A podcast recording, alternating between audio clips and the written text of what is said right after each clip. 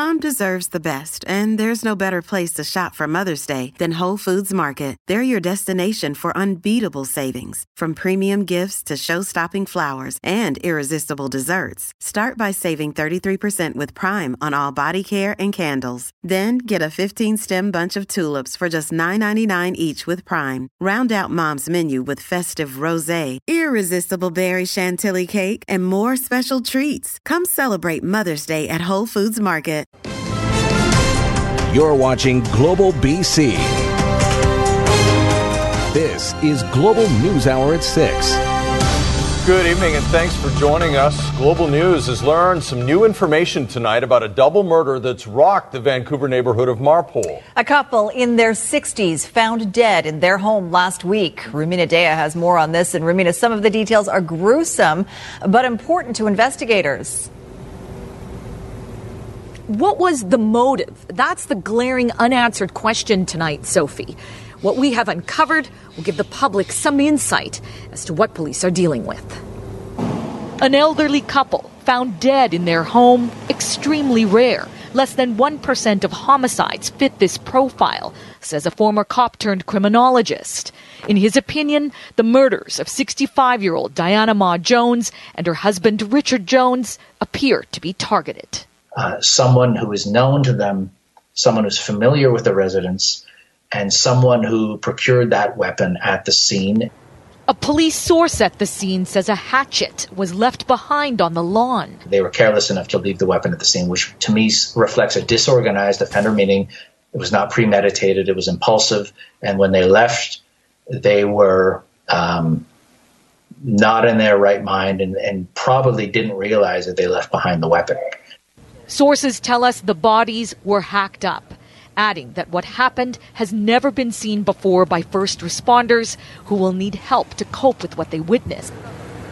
Police not commenting on the evidence or potential suspects. They were really just uh, unable to restrain themselves and then not acting rationally as a result, including leaving the weapon there. And no doubt walking out in plain view of other homes that uh, where there were occupants who could identify them. Vancouver police say they still don't know if the killings were targeted or random. No one has been arrested. Sophie. Rumina Daya reporting tonight. Thanks, Rumina. A BC man is thankful to be home tonight after his brush with death in Las Vegas. He was at the Country Music Festival with his wife and friends when the bullets started flying, one of them passing right through his abdomen. Jill Bennett has more on how they escaped and the toughest call he had to make. This was, yeah, a lot of me Kevin Sears holds up the shorts he was wearing Sunday night in Las Vegas. He and his wife were at the concert with friends when the shooting started. At first, he says no one knew what was happening.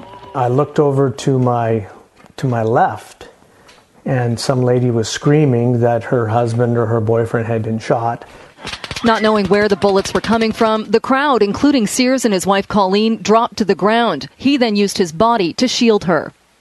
Then a, a third barrage of uh, rounds of fire came out, and that's when I got hit. We were in this, you know, the main field right in front of the stage. So uh, we were basically sitting ducks. Fearing the shooting would start up again, the couple then tried to find cover. I just said to her, I says, we got to go to the stage. Uh, so we started to crawl um, over some bodies, over people. They then hid under the stage and listened as more gunfire started up. Even though Sears had been shot in the back, that wasn't the toughest part of the night. One of the uh, one of the hardest things was is to phone my son from under the stage and, and say, I said, Brock, I might not make it home. Moments later, Sears was put in a police car with two other injured men and rushed to hospital, leaving his wife behind. I was able to get in touch with my family and my friends to reunite. And then once I got the call from Kevin that he was going to be okay, I felt like I could breathe again. Back home, Sears says it all seems surreal. It most likely hit one of my ribs um, the bullet fragmented, so it shattered, and then it exited out about uh, six inches around under my armpit. Sears says he's lucky. He'll be healed physically in a few months. Traveling to the U.S. again, though, that will take a lot longer. Jill Bennett, Global News. Go! Run! Keep your head down! Go! Keep your head down! Go! And this is new video showing the chaos outside the Route 91 Music Festival as concertgoers fled, some still not realizing what was going on and that the bullets were real. Our Paul Johnson covering this tragedy for us in Las Vegas tonight. Paul, a number of new developments tonight, uh, including that authorities believe the gunman had help. Yeah, Sophie, that's a theory that they're working with. Now, to be clear, they think there was only one shooter and that that shooter was Stephen Paddock. But he had amassed such a sophisticated array of weapons and used them so effectively, they suspect he may have had help from somebody setting this up. We know how he did it with a massive arsenal of weapons. But the question of why Stephen Paddock unleashed the deadliest mass shooting in modern U.S. history is still unanswered. Today, investigators are trying to track down an unidentified woman who may have been spotted with Paddock in the days leading up to the shooting. Officials still believe he may have had help. You got to make the assumption there, he had to have some help at some point. There are also reports the shooter may have been researching other large scale music events across the U.S. He may have even booked rooms in a Chicago hotel that overlooked the site of the Lollapalooza Music Festival. Paddock's girlfriend, who was in the Philippines at the time of the shooting, returned to the States to be questioned by authorities. But in a statement read by her attorney, she says she too was in the dark. He never said anything to me or took any action that I was aware of that I understood in any way to be a warning that something horrible like this was going to happen. In Washington, Congress could look at new laws to ban bump stocks, a device used in the shooting that converts rifles into fully automatic weapons. Right now, our focus, as we've said over the last couple of days, has been on healing and uniting the country. Uh, the investigation still continues to be in very early stages.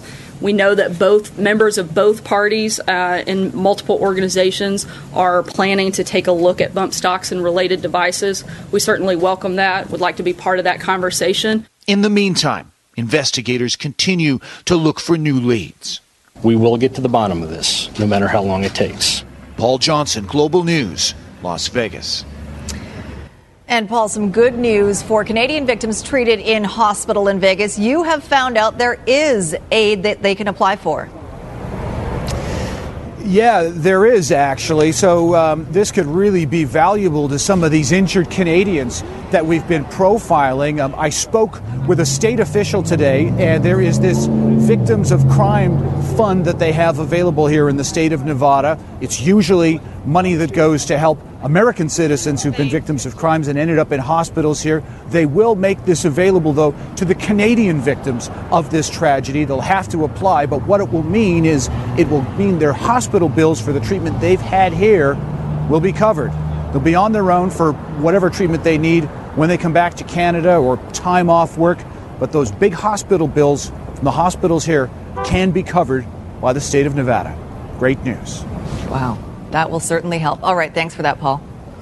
Now, RCMP are calling it one of the most sophisticated drug rings to sell fentanyl and carfentanil on a global scale, and it originated in Kelowna, operating on what's known as the dark web. Two people were arrested after an investigation that included law enforcement agencies across the globe. Kelly Hayes reports. These um, mailer envelopes would have been placed into these black um, bags for shipment. Dubbed Project File, Kelowna RCMP have shut down what they describe as a sophisticated drug organization that was selling fentanyl and carfentanil in Canada and overseas. Police say the sales were made using the dark web, a layer of the internet where criminals have been known to sell their wares. The drugs were, were then trafficked uh, utilizing the dark web and, and again throughout Canada, uh, the United States, Europe, and Australia. James Nelson and his spouse, Cassie Bonthu, were arrested in connection with the investigation. So far, they have not been charged, but if charged, could make a court appearance in December. They own this store on Pandosy Street called Duke and Duchess Apparel. It was raided on August 10th. RCMP also raided their home in the Black Mountain area. We caught up with Nelson and Bonthu today as they were leaving their store.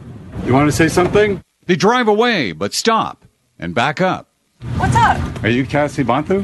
Why? You're alleged to have been dealing fentanyl and carfentanil. I just know.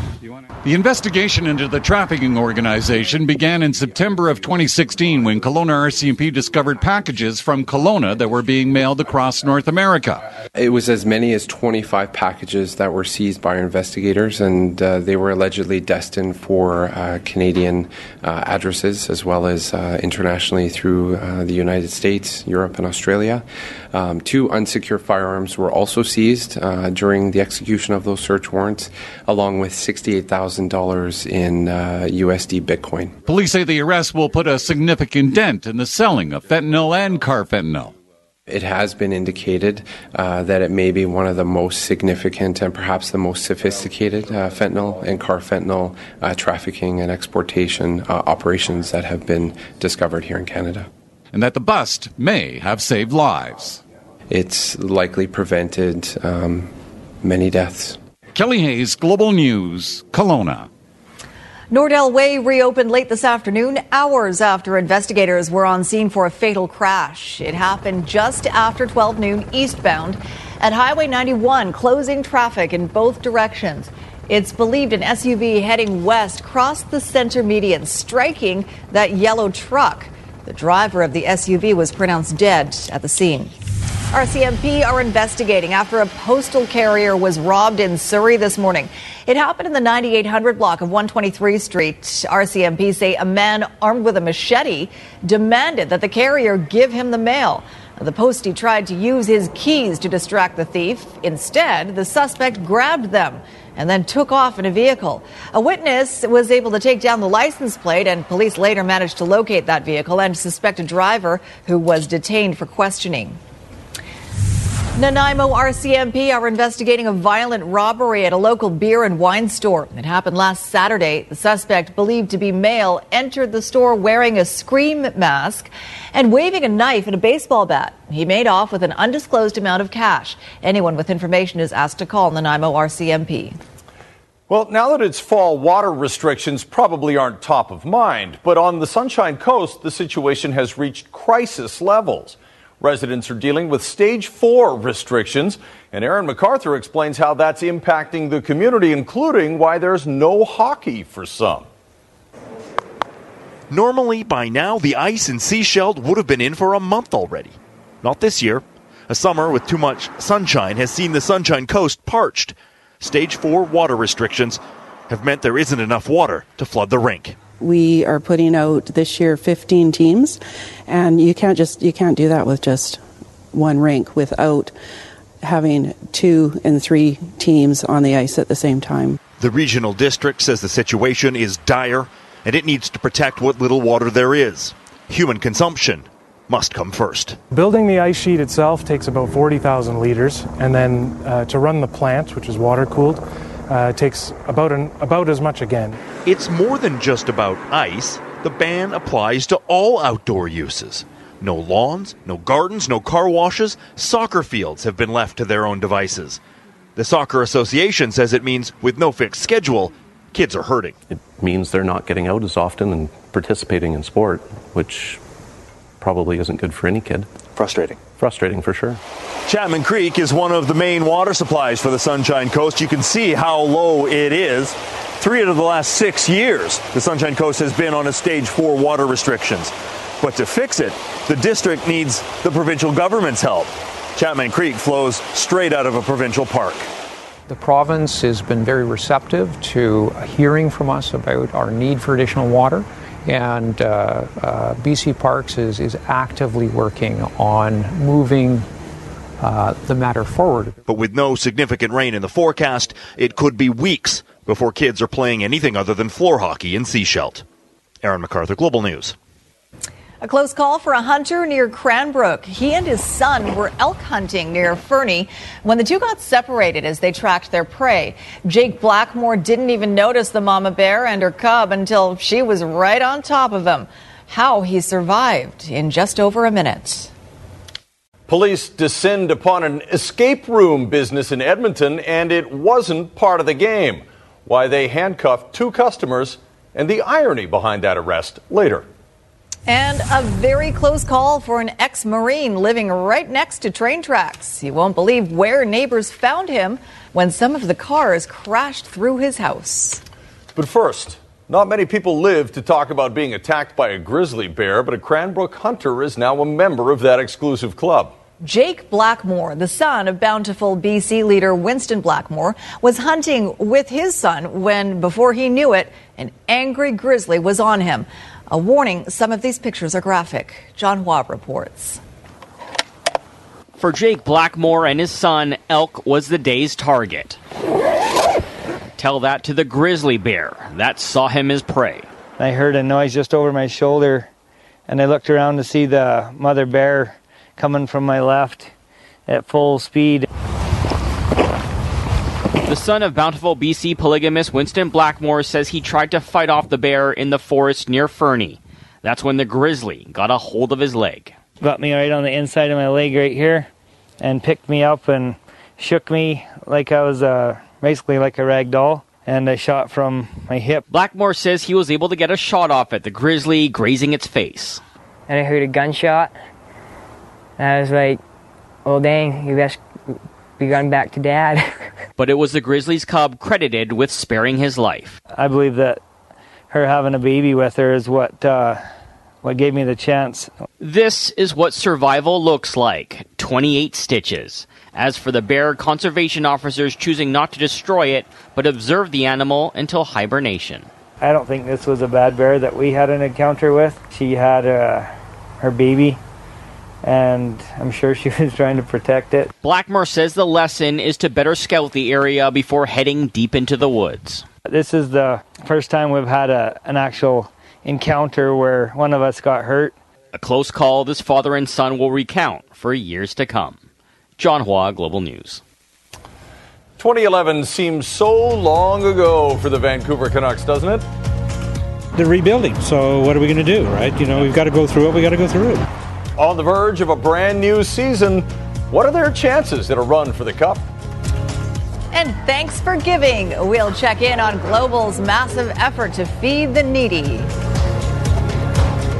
The Canucks kick off their regular season this Saturday at Rogers Arena. But despite some big roster changes, there's not a lot of hope at this point for a run for the Cup. Ted Chernecki is outside Rogers Arena for us, and Ted, expectations rightfully are low.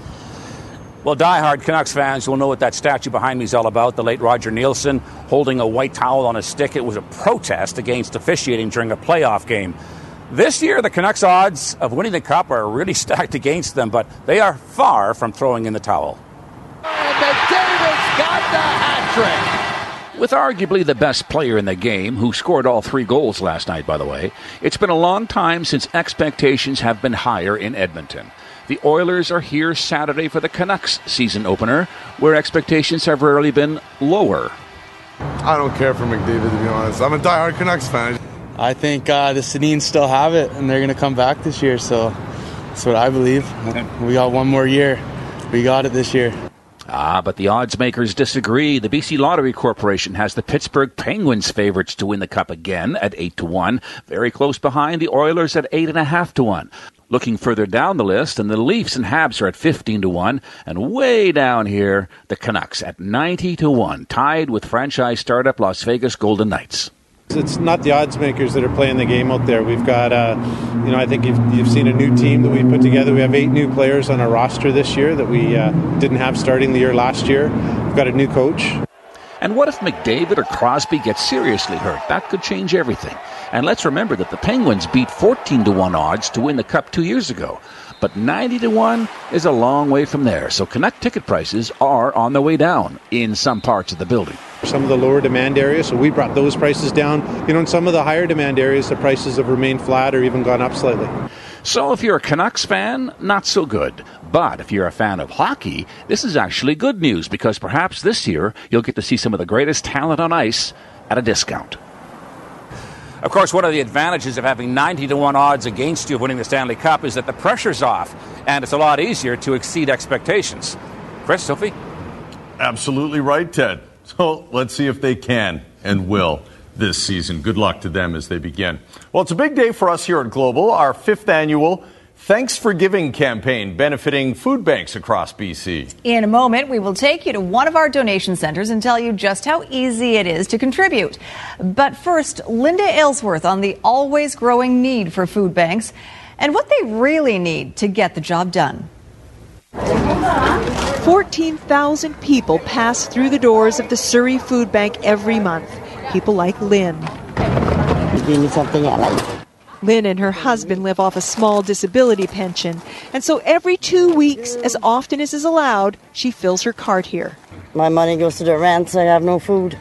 So it is important to us to have the food bank. The people that use the food bank are just people like you and I. They may have just lost their job. They may have uh, fallen ill. One of their family members has fallen ill. Uh, they've lost their business. It costs $1.5 million annually to keep the doors open.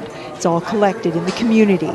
Then there are the donations of actual food, 4 million pounds of it each year. But while the donors' intentions are good, the food often isn't. Open packages, broken packages, uh, not commercially packaged items, um, out of date soup, out of date uh, meal in a tin. What they need is canned protein, pasta, pasta sauce, canned vegetables, things from the supermarket, not the back of your cupboard. What you would eat is what your neighbor would eat. So please uh, donate things that are amenable to you. You can't go wrong with cash donations because the food bank can make purchases at wholesale, even below wholesale prices. With cash, it actually goes farther. So we can actually purchase the items that we truly need. Things like uh, milk and eggs for our baby program, things like formula, uh, rice, uh, protein. We're actually starting to purchase more and more fresh produce. What's important is that you give. A purchase that you might take for granted is a godsend for someone else. If we didn't have that, we'll be starving. Linda Aylesworth, Global News. All right, now let's talk about how you can help. And our Kasha Paderka is live at the Friends in Need Food Bank in Maple Ridge tonight. Kasha, how's it going down there? Oh, it's been a fabulous day. Thank you so much. It's been such a success. We've had beautiful weather and so many people drop by. We had the local fire department here as well, wrangling up folks. And you know what? They have raised over $11,000 just at this location alone, as well as over 20, 2,800 pounds of food. So a huge success it was. We're joined now by the executive director of the programs here, Friends in Need Food Bank. This is Mary Robson. Mary, I think a lot of people, you know, we may have an idea of who we're helping, but paint us the picture. Who are we helping when we're donating uh, on a day like today? Well, we can put it into numbers that 33% of our clients are children 18 and under, 17% are, are seniors, and that number is growing. That's it, yeah. yeah. So, and it's so important. You were talking about self actualization. You were talking about the fact that this is basic needs. Speak to that, please. Well, it's food security. If you don't have a, a source for your your nutrition for your food, then yeah. you're facing other barriers that you just can't deal with. Certainly. Um, okay, so if you want to help, it's still not too late. There's always a need. Please do text the word food to 41010. You can donate online or drop by here. we we are here till 7 at the Friends of Need Food Bank uh, in Maple Ridge. Back to you guys. Thank you. All right, thanks, uh, thanks, Kasha. Couldn't be simpler. Couldn't be simpler to text. And thanks for giving. Yes. Messages of hate where you should only find peace. A global news investigation reveals disturbing content on the website of a charity linked to a Port Coquitlam mosque. And a major donation to help solve the mystery of dementia. New questions tonight about a Port Coquitlam mosque that we first told you about last week. The Islamic Society of BC had been under scrutiny by the Canada Revenue Agency over connections to a foundation based in Qatar alleged to have supported terrorism. Global investigative reporter Stewart Bell joins us with more on this. You uh, discovered some troubling links on the Society's website. What did you find, Stewart? Yeah, that's right. The, uh, the charity's homepage linked directly to a Saudi website that not only contained a lot of derogatory comments about Jews, but it called for a so called Islamic jihad against them. And now you reached out to the society to talk about this. What was their response when you raised it with them? Well, the charity has declined to speak to us, uh, but after we approached them yesterday, they did remove this link from their website. So, as we reported last week, Stewart, the CRA had been looking into the Society's relationship to the Eid Foundation in Qatar, which is alleged to have terrorist ties. Now, we do have to point out the agency didn't impose any penalties specific to that connection. But regarding this website, is there anything the CRA or any other authority can do about what was posted? Well, the CRA has not yet answered our questions, uh, but a national Jewish organization is calling for an investigation since this is, after all, a federally registered charity. All right, Stewart, we'll see what the CRA uh, says in the days to come if they do indeed respond to you. Thanks for that. Stewart Bell joining us from Toronto. Vancouver continues to struggle with an affordability crisis, but this is going to help a little. The city unveiling a new social housing development today. The building on the 1100 block of Seymour has 81 non market rental homes for singles, couples, families, and seniors. The project was financed by a partnership of the city and developers like Wall Financial. We have a goal to get uh, a thousand more units comparable to this built by the end of next year. That's what's in the works right now. We, uh, we've been working really hard under this model if we get more support from provincial and federal government, it'll be more affordable. We can get more affordable units across the city, but right now we're on track to deliver just about 1,000 units of social housing over the next 14 months. The building also provides office space for four nonprofit organizations. Well, among the many health challenges we face with our aging population, dementia can be the most heartbreaking for a family. It's hoped that a huge private donation in Victoria will lead to a major improvement in diagnosis and treatment. Neetu Garcha explains how it will help. Hey, Doug. About 50 million people worldwide are living with dementia. It's a very difficult uh, diagnosis to hear. And on Vancouver Island, health professionals say there's a rising tide of cases, many of them advanced and complex. The interior of BC and the island have twice the aging population that the lower mainland have. So, I mean, this is this is one of our top priorities now. It has to be. That's why there's so much excitement over a major research project announced Thursday at Royal Jubilee Hospital in Victoria. The project will aim to expand clinical trial opportunities for patients with dementia, including studies of investigational new drugs that are not currently available on the island. Island Health says the five year project will mean specialized treatment plans for various types of dementia, developing new technology that allows doctors doctors to access a range of patient symptom, outcome, and care information from a single real time database, and creating state of the art digital tools for early diagnosis. It's a devastating diagnosis to give, and so you have to have it right. And the research that's being contemplated here turns it into a science to, to make sure you have as much evidence to, to make it accurately. Something Neil Manning knows all too well. His wife was diagnosed with dementia two years ago, and it's this philanthropist couple that's funding the new research with a $2.5 million donation. When they described it to us that it was a way in which we could uh, get research back into patient care more rapidly than just by the traditional research methodologies that, that resonated with us. And while there's no word on how soon the new technologies will be available for family doctors to use, this research is already providing new hope for patients and families. Neetu Garcha, Global News, Victoria. Big problem. Glad they're working on it. Freedom is fleeting for some convicts on the run. The entire hallway was full of five police officers. Why two fugitives from Edmonton should have put a little more thought into their escape. Later. And it must have seemed like a nightmare where the sleeping homeowner ended up when this train crashed through his bedroom. Thanksgiving weekend fast approaching, and back mm-hmm. to our Thanks for Giving campaign for BC's food banks. Let's check in on another of our donation centers. Samantha Falk is at the Surrey Food Bank. Sam, the people of Surrey always step up. How's it going there? It is going pretty well. I just got a very latest total $11,000. 2,000 pounds of food have come in so far today. I think we can do a little bit better than that because this is an institution here. The Surrey Food Bank has been around since 1983. Next year, it's going to mark 35 years in this community. Just to give you some stats 14,000 people are served out of the Surrey Food Bank every single month. That is about 200 to 220 families every single day. Give you an idea of some of the clientele, it's seniors, it's people who are working, who are having a little bit of trouble. Uh, and 41% of the clients are children. Now, if you'd like to make a donation, we are here till 7 o'clock tonight. They're looking for things like baby formula, canned veggies, canned fruit, uh, pasta, pasta sauce, protein. You can bring any of that down.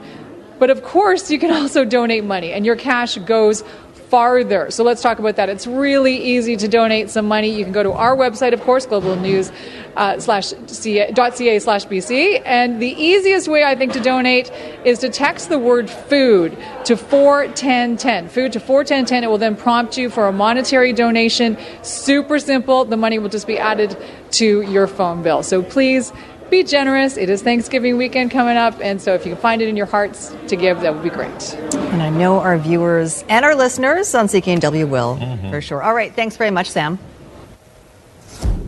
A freight train derails straight into a house. The miraculous survival story coming up right after the weather forecast. And the weather forecast now brought to you by Christy Gordon. Oh, is it?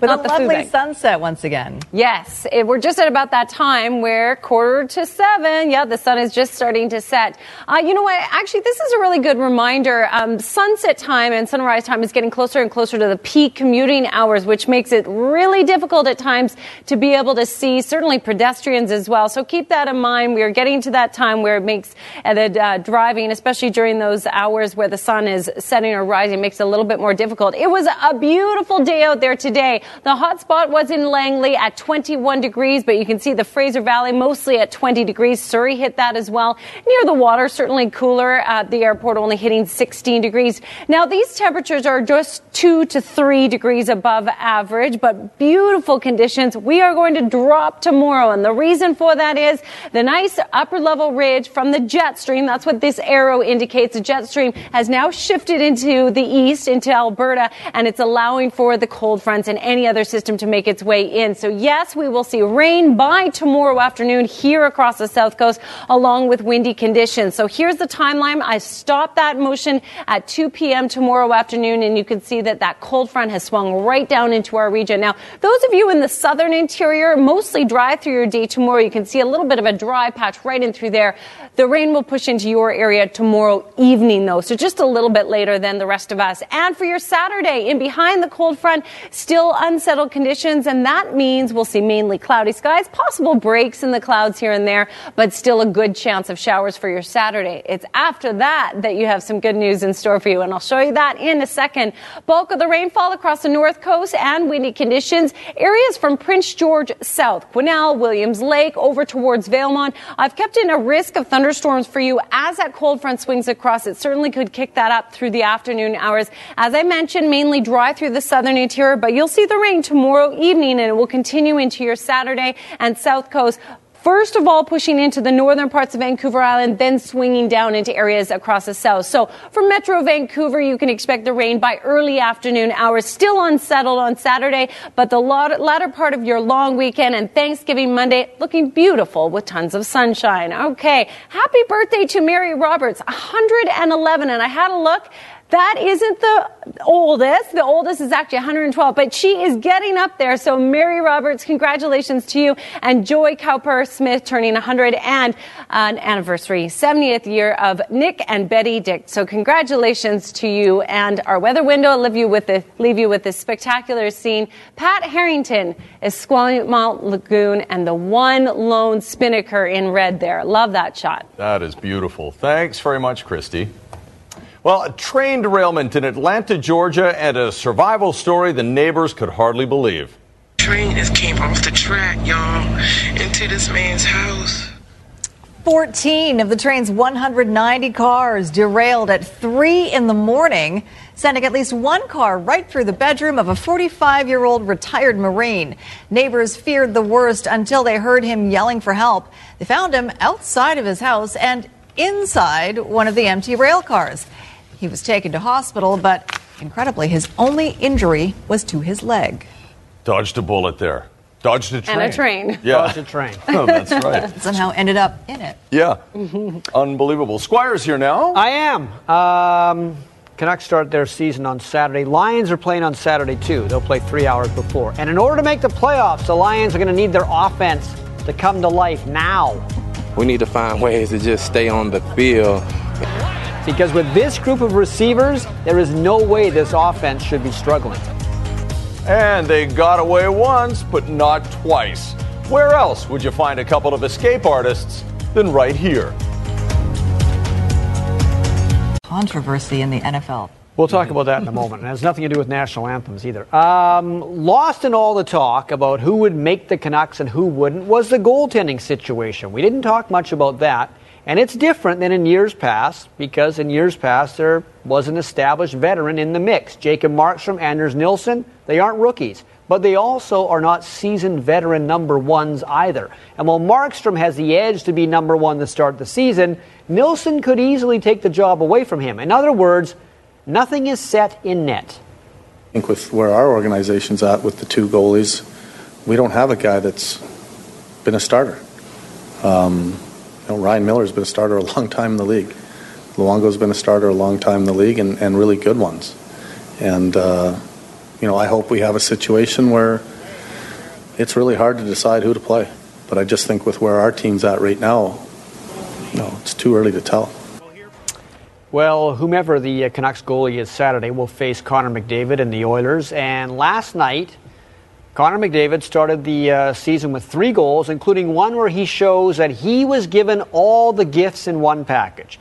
He has the feet, he has the hands, he has the head, and they all move at the same speed. And very few have had those three gifts together. Pavel Bure was one of them. Look at this. Look at the speed.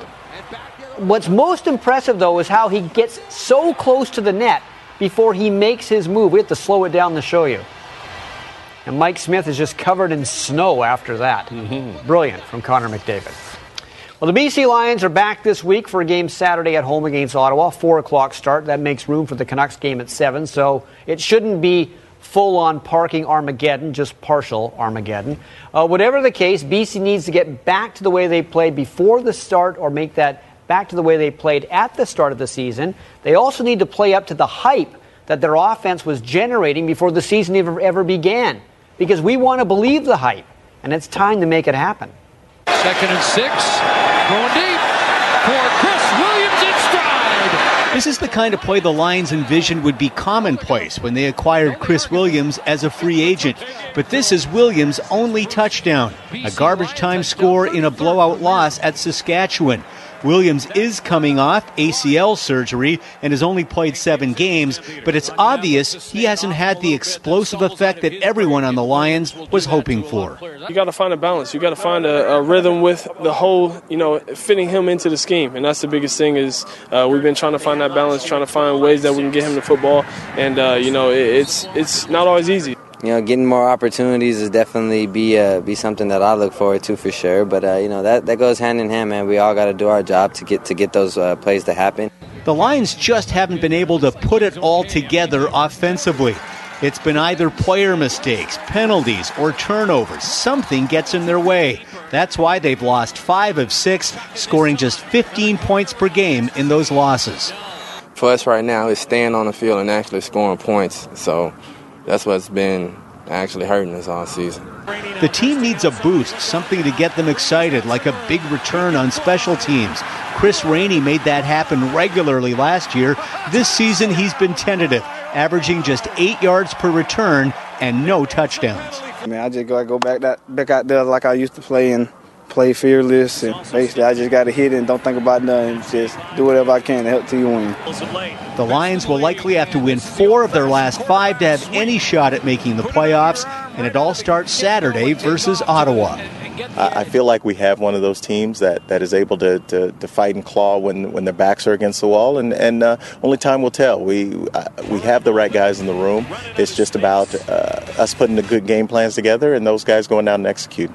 You know, we've lost five out of the last seven, and we got to turn that around. And the only way to turn that around is to go out there and play good football. The only way to play good football is to play confident football. You got to believe in yourself and your abilities, and go out there and execute. Barry DeLay, Global Sports. So Vancouver is one of the uh, Canadian cities make that that is still in the running to host a few games for the 2026 World Cup, which will almost certainly go to the united bid of the U.S., Canada, and Mexico. The U.S. will get 60 of 80 games, including all the playoff games. It would be shocking if this stadium didn't host a couple of first round games. One thing I have to point out, though, is with the Men's World Cup, different than the Women's World Cup, BC Place and every other field is going to have to grow grass. Now, they don't have to actually grow grass, but they're going to have to put grass over turf. It's very doable. I know the Women's World Cup was made to play on artificial turf. There is no way the men will play on artificial turf. So, all stadiums with artificial turf who want to host World Cup games are going to have to put grass over top of the turf. They did it in 94 when the uh, World Cup was in the U.S. the first time. Uh, speaking of World Cup, England trying to qualify. All they need is a win here against Slovenia. Injury time and they get the goal. Harry Kane. So England qualifies for the World Cup in Russia. And Germany against Northern Ireland. The defending champs also just need a win here, and they get it. Look at this goal. Sebastian Rudy. This was a minute and a half into the game. Germans win 3 1, so they are also guaranteed a spot in the next World Cup of Soccer. So, yesterday, Panthers quarterback Cam Newton laughed at a female, female reporter's question because she was female.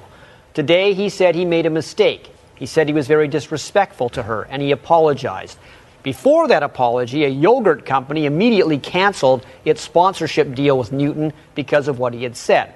Now, there's another twist to this story. The reporter who was disrespected today, she put out an apology for offensive tweets that she made four to five years ago.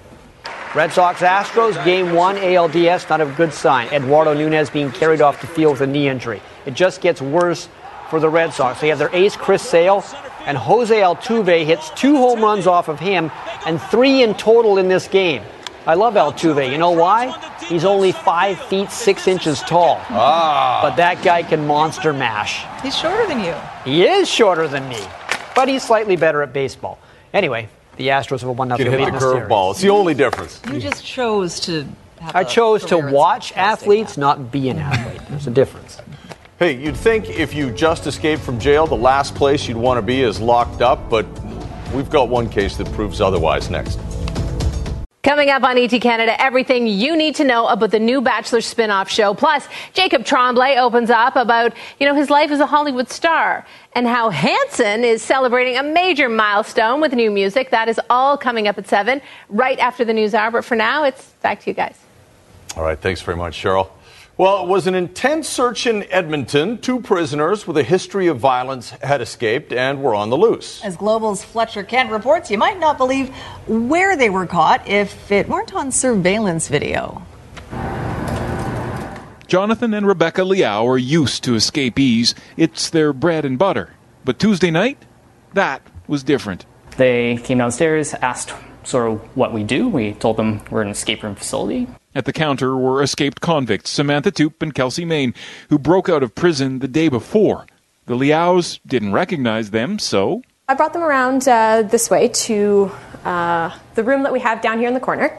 She showed them around. Lots of secrets in this particular room. There are more secrets and surprises out front. I didn't think anything particularly of it. Heard some more footsteps come down, and a police officer came down. The officer asked if two women recently arrived. Liao said, yes. He stepped to the stairwell, called for some backup on the radio, and then went around the corner. Help arrived, and it kept coming. By the time they took one step back, and I took one step back to perhaps lead them down to one of the other rooms, uh, the entire hallway was full of five police officers. The first escape was over before the second had begun. Ironic, somewhat funny. The five officers walked the escaped cons out of the escape room in handcuffs. The Liaos just watched and waved goodbye. A day later, after learning who the women were, they chuckle about it, wondering if their escape rooms are too difficult. Sort of was funny to think that uh, they weren't going to escape from an escape room. Definitely not as challenging here as I assume escaping from jail would be, so um, I'm not sure what that says about their escape rate. Fletcher Kent, Global News.